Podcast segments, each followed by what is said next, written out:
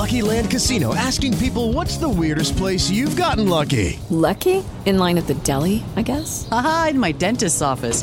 More than once, actually. Do I have to say? Yes, you do. In the car before my kids' PTA meeting. Really? Yes. Excuse me, what's the weirdest place you've gotten lucky? I never win and tell. Well, there you have it. You can get lucky anywhere playing at LuckyLandSlots.com. Play for free right now. Are you feeling lucky? No purchase necessary. Void where prohibited by law. 18 plus. Terms and conditions apply. See website for details.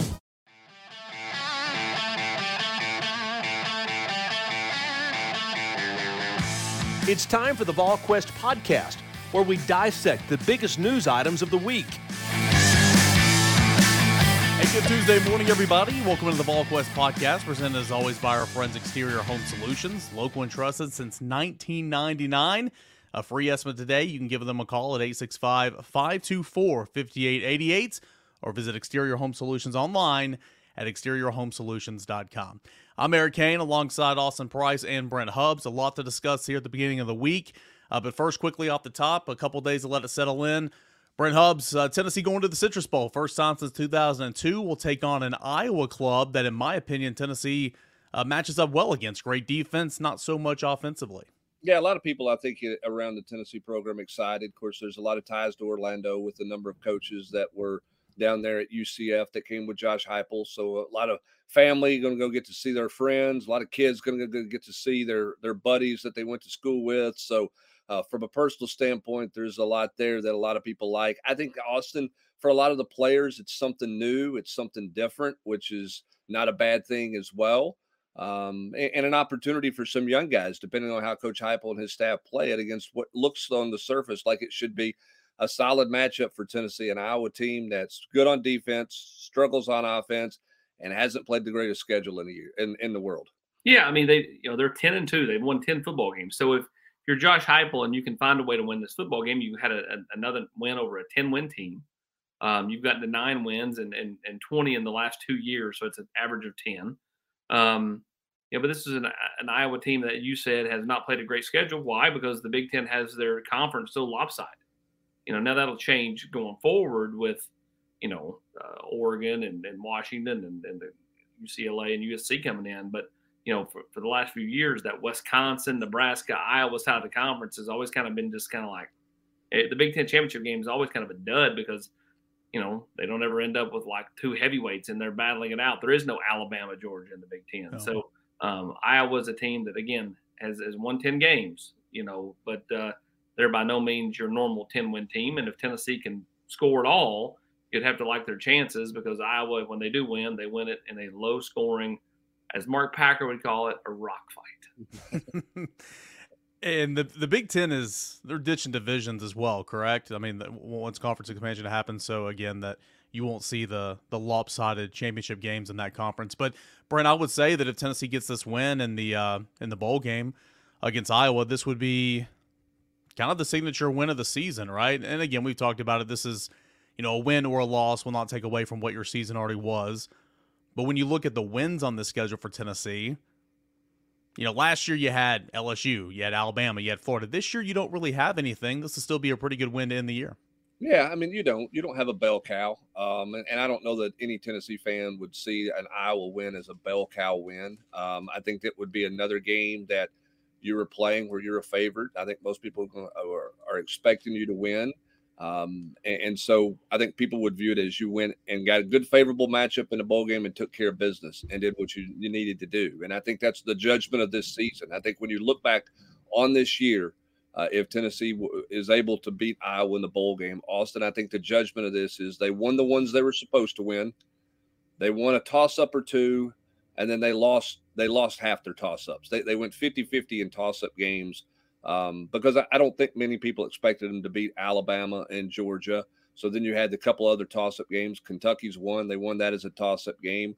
Missouri they didn't win. A and M they didn't win, or they did win, and Florida they didn't. So they kind of split the toss up games, and that's where you're at at eight and four.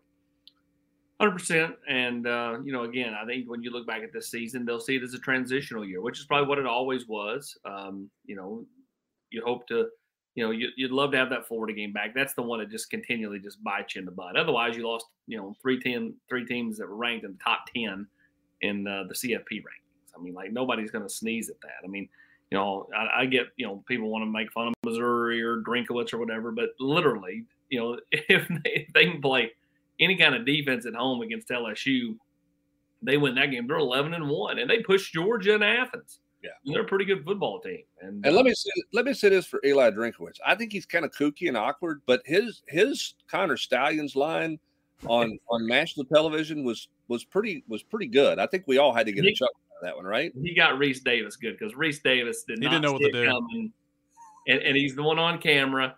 I, I mean, I'm sure like the other guys are like, man, I'm glad I wasn't on camera for that because you know they were in stitches over there. So Eli's batting what one for twenty in that regard in terms of jokes that weren't. Really, I mean, that was a good one. I'm with you. there. okay. And I'll tell you, if, if the one is good enough, yeah, it erases the other nineteen.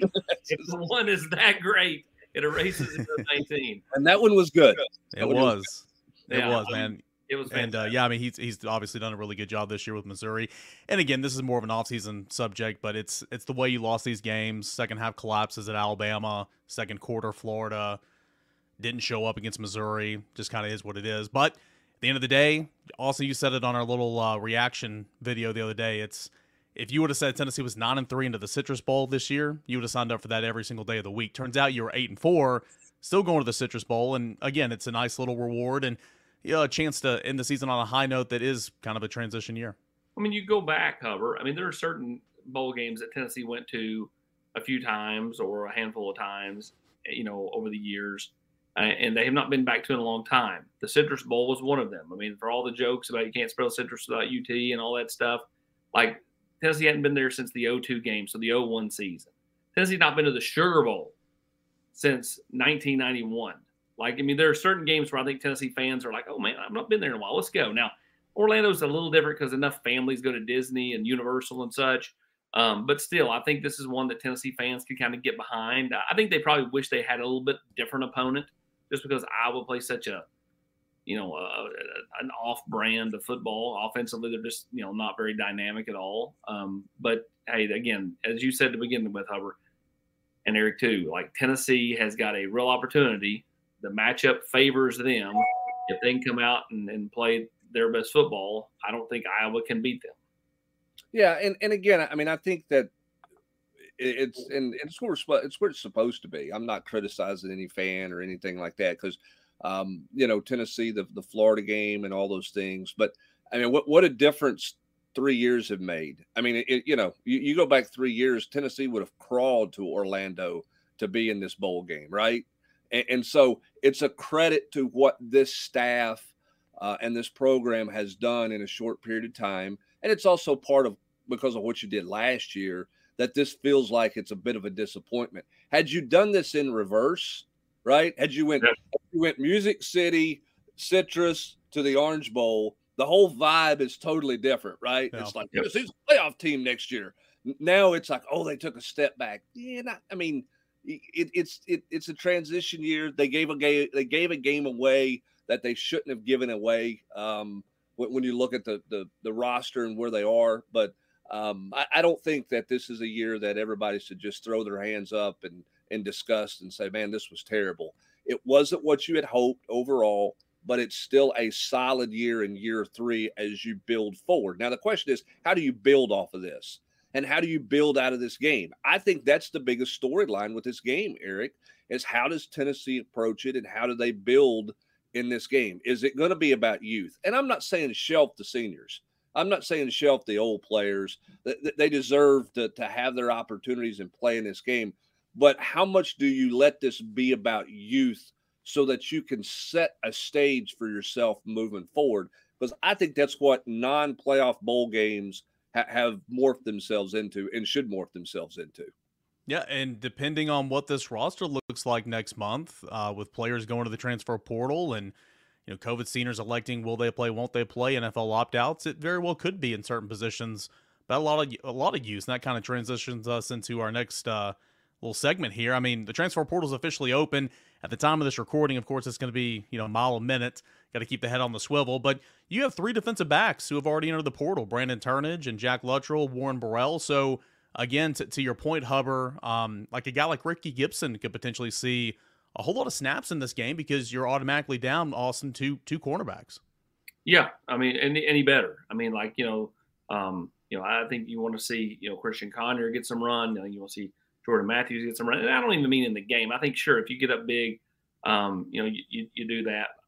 I, I, think ultimately, you know, you won't see them, you know, just go some wholesale youth movement. But you really want to spend the next, you know, handful of practices uh, in bowl prep really kind of, you know, kind of getting a jump start on spring practice, you know, because listen, if the Jordan Matthews and Christian Conyers and those top players are not helping you in 2024, then you know that, that that's not good as far as like the depth, the quality depth, the the future. Because I think you've got to start transitioning. You can't just be a you know a bunch of old guys out there, a bunch of fifth and sixth year guys out there. I think it's important to get John Slaughter some run. It's important you know to get Cam Seldon some run. Now, see like that running back position is interesting me for me guys because you know Jaylen Wright is is you know you know, going to announce he's going to go to the NFL here soon. And you know, Jabari Small, I think is not going to put. You know, I think he's going to opt out of the bowl game. And we'll see what he decides whether that's to go take a shot at pro ball or transfer somewhere else. Um, which means that you know Cam Seldon right going to get some real run in this game behind Dylan Sampson. You know, I, that that's an interesting one. What does Joe elect to do? Does Joe elect to play? I, I don't think it's a laydown that Joe Milton plays in this game. I, even if it's even if it's hometown AP. I don't think it's a laydown. I, I you know, I, I, again, it's kind of like I've been saying about Cooper. Like, I don't think it's a laydown that Cooper Mays is just back. Like, I think it trends that way, um, but I don't think it's a laydown that Joe Milton is going to play in this in this in this bowl game. I think that we might get the start of the Nico era. We'll see. Again, I think that Joe's got to make that decision for himself, and I think the coaches would love to know that decision. You know, in in the next you know few days. But I think this is a uh, a decision that bears watching over the next week, week and a half. Yeah, I think it's going to be. I think it's going to be interesting at a lot of positions, and it's not just about guys opting out or guys going, but like a guy who's not healthy. Does he think, hey, I just I need to get well? And, and a guy like Gabe Jeudy-Lally, what's he going to do? He's been bothered by his shoulder. Does he need all of the? How much time off does he need to help his shoulder to where he wants to get to go? I, I think there's some guys like that that bear watching in this day in this thing too. So um, what this team looks like, Eric, in this matchup against Iowa is going to be fascinating. I don't think Iowa's going to have many opt outs. Um, I, I, don't, I don't, I think Iowa, what you see out of Iowa is probably what you're going to get out of Iowa for the most part. I think Tennessee could look very different on both sides of the ball, depending on the decisions some guys make here. Yeah, I think so too. And and Josh Heupel was kind of asked about that in his um, press conference the other day via Zoom when they announced the bowl destinations. Uh, kind of like, how quickly do you need to know? And he kind of danced around it a little bit and said, well, I mean, it's a day by day thing. They're getting back information. He was very supportive, but I mean, essentially, he didn't really have an answer for that. But it's, I mean, practice is starting, you know, right now. They've, they've got, what, 15 practices, and a couple of those are going to be this week. They had a couple of young guys get some work in last week. So, you'd like to have a really good idea of who your team's going to be that you're going to be suiting up and playing with. Um, again, four players at the time of this recording, uh, into the portal already. You know, Brent or Austin, not to say like, all right, watch for this name or this name. You can if you want, but there are going to be some more defectors to the transfer portal, probably some young guys who uh, were buried on this depth chart. I, I think we're going to see a couple more as the week goes on, and that shouldn't be a shock. No, it shouldn't. Um, you know, again, like I think that every team in college football has got to uh, have some attrition to it. Um, you know, I mean, no offense to Warren Burrell or you know, or, or Brandon Turnage, those are those are great kids, you know. But if they're not going to be your starters, and I don't believe they were going to be, keeping them around as backups to me only stunts the growth of some younger players who need to be ascending into that spot. And if you're a coach, you want to be respectful of those older guys. They've kind of, you know, they've been there for you. They've done it the right way. But like, you know, hey, if you guys, you know, want to go play somewhere, probably is best that, you know, you, you take a look around because you're probably not going to play as much here next year. You're being respectful to those older veterans. So, um, you know, this is a, uh, a, t- a team that's kind of trying to find their way, Hubbard, as far as balancing, keeping some of the old vets and yet pushing some of the new youth. Yeah, and and I think that's hard for coaches in general around the country because I think the the the mindset of the coach is I want everyone, I want all yes. of them. I don't want to lose anybody. Let's find a way to keep them all. You know, well, coach, you're talking about losing a, a guy who's a three year veteran and Well, we can't lose that. He's got experience, you know. Well, coach, if you don't do that, you may lose this young guy. We can't lose that. He's got a lot of talent. I think this is hard for coaches, and I think Tennessee is in a is in a place that's different than a lot of other schools because they have the 20 COVID guys out there. There's not a ton of schools out there that have this many guys who could make a decision to come back. So Tennessee, who was an old team, older team this year with a big gap, right? It, it was a bunch of young player, first and second year players, and then a bunch of fourth year players, fifth year players. Now they may be a bunch of fifth and sixth year players and second year players. So I, I think that's an interesting situation that Josh Heupel and the staff is in to to figure out um, AP exactly what you do, how you manage that. I, I think I don't know that there's many college head coaches prepared to manage this part of it, which is why most NFL coaches aren't good GMs, right? This is hard. Well, it is. I mean, because you're right. They all they want to keep them all. I mean, it's like um, I take my kids trick or treating, and you know, at some place, you know, you just reach in the bucket, you get what you want, right? And then there are some places, inevitably, that you know the little old lady's like, got a Reese cup, a Kit Kat, and a Twix, and she's like, "Now you all pick which one you want."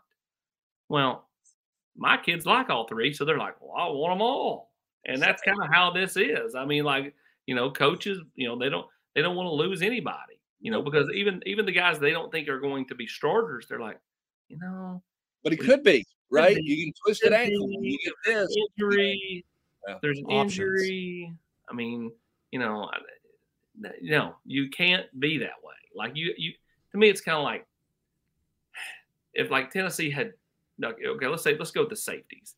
Like if I'm Tennessee, like I bring one older safety back, and then I'm pushing a younger one to be the starter, right? Like I'm not keeping everybody and keeping the young kid with talent buried. Makes no sense. And all you're going to do is uh, cause dissension if you bring back the older guys and then the younger guy passes them by. And, you know, then you end up with an older guy that's pouting and, you know, you know, all that stuff that, you know, you, you see from time to time.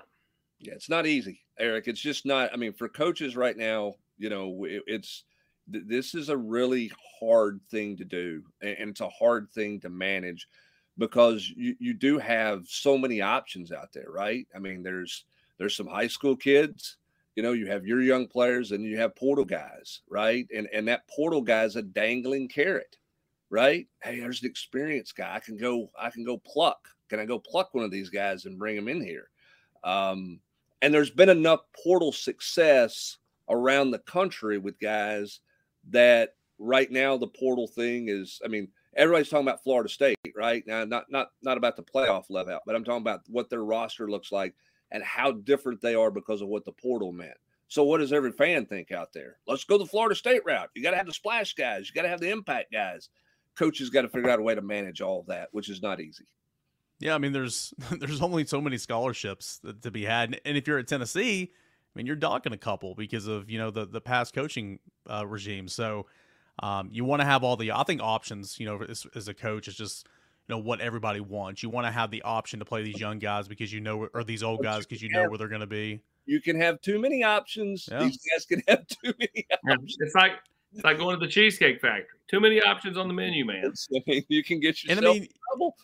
You you've seen that, uh, like I mean, they were going to play the two safeties each of the last two years, but I mean, you've seen that cornerback a couple times. Like, uh, really, the last couple of years, you've had so many different options. It's like we'll just pick two. So, I just think coaches like to have that option. But I agree, too many options can be a bad thing, and it could you know stunt the growth of your young guys that need to be getting those reps.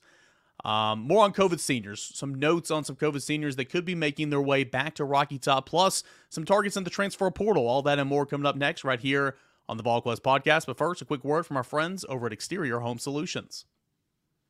It's one of those phone calls that you hate to get from your kids. Hey, Dad, a tree fell on my house. Well, we got that call a couple of weeks back from our daughter at her house here, and the first call that I made was to Exterior Home Solutions. The peace of mind that they gave me and us as a family when they came out here and came up with a plan, got us connected with the right people, is absolutely priceless.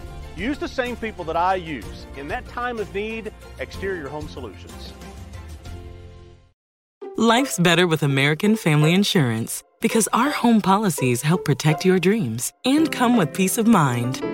Save up to 25% by bundling home, auto, and life. American Family Insurance. Get a quote, find an agent at amfam.com. Products not available in every state. Discounts may not apply to all coverages on an auto or home policy. Discounts do not apply to life insurance policies. Visit amfam.com to learn how discounts may apply to you. American Family Mutual Insurance Company SI and its operating companies American Family Life Insurance Company 6000 American Parkway, Madison, Wisconsin.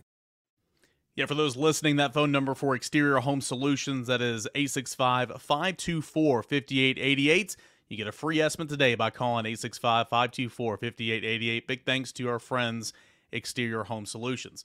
So we were talking about some veterans and, and, and, wanting to push youth and all that type of stuff in relations to COVID seniors. A position group for Tennessee that you would just welcome back. Anybody that wants to come back would be that defensive line because you like veterans at that spot. Plus, you play so many. Austin, you put some notes out on the board the last couple of days about some COVID seniors that you know might be trending like they're coming back towards Tennessee. Yeah, I mean, I think Omarr Norman-Lott's trending back. Um, same thing with Big O. Um, I would, I, I, think ultimately Elijah Simmons ends up back. Um, you know, the one that I think is going the more interesting ones is Tyler Barron. Like, I, I think he exited Neyland thinking he's going pro, and now there's a lot of chatter, including chatter of him going into the transfer portal and playing somewhere else next year. So, um, you know, that that one, you know, is, is, will be interesting to just kind of watch how it unfolds and develops and um, you know, I think Bryson Eason will be back. And again, that's a that's a spot where you have, you know, Daevin Hobbs, Tyree Weathersby, like you know, you some of these younger guys that either played this year or would have played had he not got hurt, like Weathersby. They're going to be uh, bulling a china shop in spring practice, wanting to get out there and get going. So, um, you know, that defensive line spot, Rodney plays a lot of guys, and that helps him. You know, BJ plays a lot of young guys, that helps him. Um, kind of keeps those younger players hungry uh, lets them kind of visualize and actually see some success. And uh, I think that uh, those two rooms are better off for it. Yeah, and I think, but I think you also have to consider what do we always talk about in recruiting, or what do we talk about in, in recruiting? You always think two years ahead, right? Back pre-transfer portal, you're always thinking a couple years ahead. You look at that room. If all those guys come back, Austin, where are you in 25 in yep. that room? Because none of those guys are going to be able to come back after the 24 season you don't have high school guys. You mentioned a couple, but you don't. I mean, Nathan Robinson's in there, but I mean, it's going to be a big year next year in high school recruiting for the defensive line because they haven't done well in the high school ranks this year in recruiting. And also is going to mean that the portal for defensive linemen, I think, after the 24 season is going to be really big for Tennessee because you start thinking two years ahead, particularly with all these COVID guys, that 25 roster could have a major turnover. We thought it would be a major turnover in 24, yeah. but it may be the major turnover in 25 if a bunch of these guys are coming back. Yeah, I mean, it, it certainly could be. I mean, the biggest thing that's why you got to keep bringing some of those younger players along because it doesn't mean the bottom drops out. Like if you know, what you're describing is you know the the bottom dropping out, and all of a sudden you being left with you know the Will Smith like nobody's here in the room with me anymore. At the um, Fresh Prince, right? you know I mean? Like, but, like, but you don't want to be you don't want to be in a situation where you go from seven defensive interior guys to three, yeah. right? Or seven to four, or eight to four. I mean, that that's my point. Is not the bottom dropping out, but your numbers could be really could, could put you in a really tough spot because of what your your signing class looks like right now at the defensive tackle position. Look at offense though. Um, kind of on that note, the bottom can drop out this offseason or maybe next offseason, depending on how many of those guys look to return. I mean, guys who could leave right now, you know, Cooper Mays, Dane Davis, John Campbell, Javontez Spraggins, Gerald Mincey's a redshirt junior. I mean, that's that's a lot of players. You think you're going to get some of those guys back, right?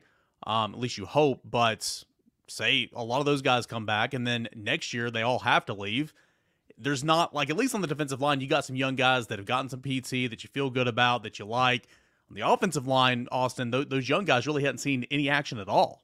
No, but you got bodies. You just don't know if they can play because you've no. made that decision. And at least Rodney's made it and made a decision to see where some of his guys are. You've got bodies on the O line AP, but you don't know what they can do at this point. That's correct. I mean, you know, before the end of the before the last game where Addison Nichols was forced to play because of injury um, to Cooper, which slid Ollie back to center. I mean, Parker Ball had almost as many snaps as as, as Addison Nichols, and Addison Nichols was your most promising lineman. Um, you know, and now he's you know you know going to be portal portal bound. You know, you've got you, you've got uh, Mo Clipper who has already announced he's going to go to the portal. Um, you've got multiple uh, linemen that to me could still end up there. Again, like that that's a real that's a point of contention for me just because like you know you're not real deep there. You know, scheme has allowed you to have success, however, but like you know the, the wrong or right injury or whatever could really de- debilitate uh, that room quite a bit. Yeah, no doubt. And and look, I mean, you got a young quarterback next year, so you need those veterans to come back to help him out. But you have got to force feed young linemen into football games when the opportunity presents itself. And this has been my soapbox for three years. They don't force feed and put the young guys in there as early as they should. There you go. For whatever reason, that hurts and stunts the development of growth of young players. And I think it's more on the offensive side of the ball than it is even on the defense because of what you're talking about, AP, with linebacker and defensive lineman. Now, in the secondary, they haven't done enough of that. But look on the offensive side, right? I mean, it took injury our fear of guys leaving to get Kaleb Webb and Nimrod on the field against UTSA. They didn't they didn't play very much against Virginia or against Austin Peay in those first couple of games. Ethan Davis basically was a factor in one game this year for Tennessee. And that and that's it. We've talked about the young linemen out there. I don't think there were. I think they missed some opportunities to get Nico on the field earlier than what they could, what they did get him on the field. I think that's something they they have to make a very clear cut, conscious decision to alter that moving forward for the development of the program and to continue to be upgrading the roster through development. Yeah, on the defensive side, it's defensive line and linebacker do a really good job of rotating. On the offensive side, it's running backs. Mm-hmm. The running backs they rotate. You know, they get guys in. You know, and so like that, I don't think you see quite the same stunted growth that you see. And they're they're so thin at receiver this year. They were forced to basically play everybody right outside of Nathan Leacock. Um, you know, but you know, in a perfect world, if Tennessee was deeper, I mean, would you have saw Nimrod and Webb? I'm going to go no. I'll say no. Well, like, I we've mean, seen three receivers play well, four last year because of injury. We've seen three receivers play typically since Josh Heupel's tenure's been here, and then now because of the Ced- Cedric Tillman injury in 22, and because of Dont'e Thornton and of course Bru McCoy, you had to see it this year. So I- I'm with you. I would I would say probably not. And then at running back this year, you were so loaded. Man, I think we'd all like to see Cam Seldon a little bit, but it's like I mean, there's no, there's hardly any snaps for Dylan Sampson who deserves to play. So but, you did see him though in, in blowout situations. Cam Seldon was able to get into Yeah. games. Yeah, they they were. I mean, I mean, look at the receiver spot. I mean, when they moved Thornton outside, I mean, Kaleb Webb's snaps went basically to nothing, right? I mean, and so it's just one of those deals where I think they have to be more mindful of that when the opportunity presents itself. They have got to get those guys in to help them develop um, and, and and grow moving forward. And I know practice. I mean, you you learn on the practice field. Everything. The game reps are game reps, and they're still very va- and they're and they're they're so valuable. I just think Tennessee can do a better job of that. That's been my soapbox, and I'll stay on it for a while. I'm afraid. just saw Ken Seals of Vanderbilt just pop up on that screen. It could be worse. You could have three quarterbacks into the portal and be left with nobody at a position, much less the quarterback position. Well, and I think you know, Eric. I think you're, and I know you got another topic to get to here, but I think you bring up an interesting point. When we've seen, uh, and Austin jump in here too, you've seen schools like NC State lose 12, 13 players, and you've seen some other places around the country that have lost a whole bunch of players. We had this question on the on the rewind Sunday night. What's the over under on guys going in? and, and, and I mean, look, Tennessee doesn't have they don't have this huge run of guys going in right now. Why? Well, I think people like it here. I think this is a program they enjoy being a part of, which gets back to the challenges for the coaches because Tennessee is not dealing with some of the things that they're dealing with at some other schools. Tennessee's NIL program is is solid and sound and ha- has been on the up and up with everybody. So nobody feels like they've been, you know, mistreated there like you've seen at some other places. Well, It- they have funds to contribute to people. AP. I mean, they're solid in a lot of different places, which is why kids like to be here. yeah, not everybody's happy with you know with, with what they get paid, but that's at any school, right? I mean, everybody always wants more. Not the point is, school, is that's in every profession out there. what whatever whatever the, the biggest thing is, and you've seen this with with several schools when kids have not gotten payment.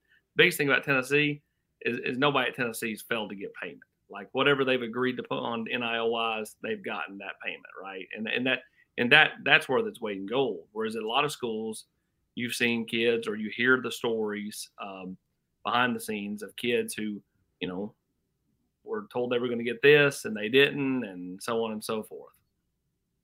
So we'll see how this kind of shakes out, not just this week, but over the coming weeks. Um, COVID seniors, what do they like their decisions to do? How many more defectors could you see from Tennessee's roster? You'll see a couple more for sure.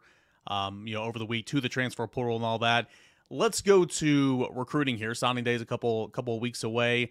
Uh, you had Roger Saleapaga that picked Oregon over Tennessee at tight end. You have Jonathan Eccles in this class currently committed. Of course, Tennessee's targeting a couple of transfers from the portal, Austin. Um, but what does Tennessee do at tight end right, right now, at least at the high school ranks? Well, I think in a perfect world, you'd love to add one from the portal, two from the high school ranks. The problem is, I'm not sure that's going to play out that way. We'll see what happens with Cole Harrison, tight end from California. Does he make it out here for an OV in the next week or two? Um, and does Tennessee like to go that route? Uh, Tennessee will host Justin Joly, the UConn tight end who went in the portal on Monday. They'll host him coming up this weekend. Um, he's excited for the game or for the uh, the uh, not the game, but the uh, the visit here. Um, enjoyed uh, the game um, when Tennessee you know played UConn. I'm sure he Um, did. You know, up, up there, uh, you know, during during the month of November. Um, and then you know Tennessee's going to continue to look at you know the young man out of Notre Dame. Um, you know, Holden is a really good player. Um, you know, kind of you know you know I guess shared time this past year from Westminster uh, High School down in Atlanta, same high school, the uh, Kansas City kicker uh, Harrison Butker. Um, you know, Tennessee's you know going to be try to be in play there. I would say he'll probably visit whether it be this week or next. Um, still working on lining some of that stuff up. Um, but the tight end spot's important because Tennessee needs bodies. They have Ethan Davis and um, Ethan Davis. So, like, you know, like at this point, like Rob's not on this podcast. It may be because he's trying to bulk up and give it a run to play tight end for the Vols. I, I like you know the Joly kid everybody saw, so Tennessee fans are certainly in love with him because of what he did in Neyland Stadium. I do like the fact that he's got multiple years of eligibility back. Yeah, both Um, do. Both do. Notre Dame did too. both those guys. And I think that's important. I'm not saying you don't go get a grad transfer, but if you can get a guy with multiple years, what you're trying to do to me, assuming those guys aren't going to go pro after one year here at Tennessee, Austin, I think you're trying to get something to where you're not in this same cycle every year at that position where you are in a paramount must have get at that position because you just don't have enough bodies to line up, which was the case this past year, which is why they went and got Castles, who turned out fine for Tennessee. He did a good job, but you want to get a multi year guy to me if you can get that to build a little depth and start to develop that room a little bit. Yeah, I mean, like in a perfect world, you'd love to bring in two, but I just don't think that's possible. Because I mean, ultimately, you love Ethan Davis. You think he is the star at the position, the next, you know, the next bright star at the tight end spot at Tennessee, and that's how the staff thinks of him. If you bring two guys in, does it rock the boat with a guy like that? Like I think that's something you have to think about when you're talking about managing the roster. And Hubbs, you were talking about that earlier. That's right. Um, that that's something you have to think about. Like you know, you bring in two players that are going to come in and expect to play. It's the same reason I asked the you know the person on the board um, on Monday, like you know, what what possesses you to ask about Dillon Gabriel? Like I mean, I'm not trying to be a smart aleck, but like Dillon Gabriel wants to play. You know, you everybody wants Nico. This is Nico's show. You're not going to get a Dillon Gabriel. Dillon Gabriel's not coming here to sit. So like you know, like uh, same thing here. Like these players, you know, coming from Notre Dame and UConn aren't transferring to watch from the sidelines. And Ethan Davis isn't planning on watching from the sidelines either. So I mean, like there's only so many spots to go around, which what which is why I say one transfer. If you could get two high school kids, that would be ideal. I'm just not sure. I agree with you 100%. I agree with you 100%. It's the same answer I had for somebody on the board, Eric, about the, the linebacker position. They were talking about taking a, a, transfer linebacker. If Keenan Pili's back, um, which uh, we believe he's going to come back, you're done at linebacker because you don't want to rock that boat with those young guys and, and their development and, and where they are and have those guys leave. I mean, again, you got to be thinking two years down the road. Fans don't, but everybody in that building has to be thinking two years. You can't just think this immediate moment, put your, you know, kind of put your blinders on and get lost in the forest for 12 games next year because you got to think about what your roster is going to look like in 25. You don't want to have a turnover of 30 or 40 guys every year. You know, I mean, you, you you've got to be in a situation where um, you've got some depth that you can develop from that standpoint. If you think Nico is who you, you think he is, right? You want to surround him, and this goes defensively too, but you want to surround him with as many quality players as you can. Yeah, yeah I, I, mean, I agree with that, but not at the not at the standpoint that a bunch of young players you, you think are going to be quality players aren't going to be here for you in 25. No, no, no, no, no. I, but my, my, no, no, that's my point though. Is you got to think about Nico. Okay, he's the starter next year, but he's also the starter in 25. I'm, I'm backing your point up. Like, like you want guys that can be here with Nico for more than just one year. Okay. I'm, I'm, agreeing with you. I got you. Okay. I wasn't, and, uh, I was like, confused like like back to linebacker. I mean, if Keenan Pili returns, I mean that that's your transfer. I mean, it just he played one game for you. It's essentially rinse repeat. That's your transfer you're getting in. Your your old guy in the room. And if I'm fans, man, I'm excited to see Jeremiah Telander, Arion Carter play some more. Let's see what Jalen Smith can do. He's going to redshirt this year. Uh, you know, Jordan Burns coming in. I mean, you've got you got some talent in that room, and they played, and you got to see, you know, how good can they be this time next year. So you pair that with a veteran in Keenan Pili, who you want to stay healthy. Um, you feel pretty good about that spot. Uh, transfer portal window officially open. We'll continue to track it. So we got the transfer portal tracker up on the site. You can see who Tennessee's interested in, who Tennessee's offered, who what players from the current roster have left, all that and more. Do want to end the show right now and knowing that at the time of this recording, things can always change. Um, but uh, interest level, how real is it? You know, we've talked about on the board a little bit, but um, AP MTSU is looking for a head coach, and we've seen two names that currently on Tennessee staff kind of be linked to that. I think Tim Banks is more real than Jerry Mack, but you know, at the time of this recording, how do you how how real do you think that could be? I think it's very real. Um, I think it's very real with Tim Banks and MTSU. Uh, Jerry Mack never talked to MTSU, so um, I think people just threw his name out there, but he, he actually never spoke with anybody at MTSU. Um, but uh, Tim Banks, Hubbard, I believe, uh, um, is someone that uh, you know has a lot of interest from the Blue Raiders. Yeah, no doubt. And, uh, you know, I think the question is where does Tim Banks feel like the, the job would be, the opportunity? Is it a, is it a situation where you can go in there and be successful, or is it a situation where you don't think it's a job that uh, presents opportunities for, for success? You know, where are they with their commitment to football? Where are they financially with that commitment? Um, you know, what's just what would your staff budget look like? I mean, when you're going into those head coaching situations, particularly your first time, you, you want to get off on a place that gives you a real chance to win. And that I think that's that's where I'm impressed with a guy like Jamey Chadwell, right? And some of these guys that are very calculating in their moves in what they do. They don't just jump on the first thing to put themselves in a situation that, hey, I've stunted my opportunity as a head coach.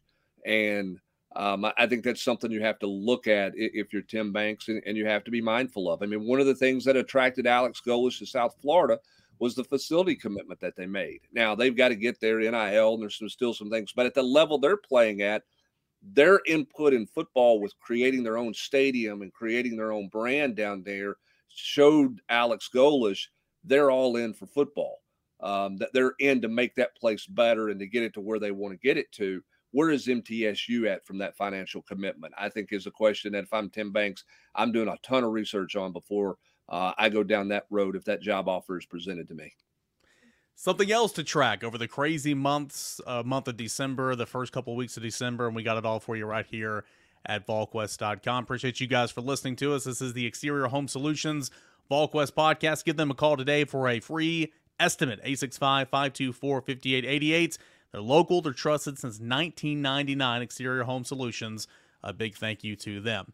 For Austin Price, Brent Hubbs, I'm Eric Cain. Thanks so much for listening to us here on the VolQuest Podcast.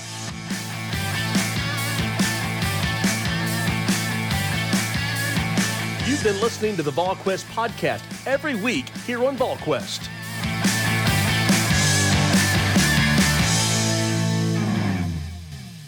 Hello, it is Ryan, and I was on a flight the other day playing one of my favorite social spin slot games on chumbacasino.com. I looked over the person sitting next to me, and you know what they were doing?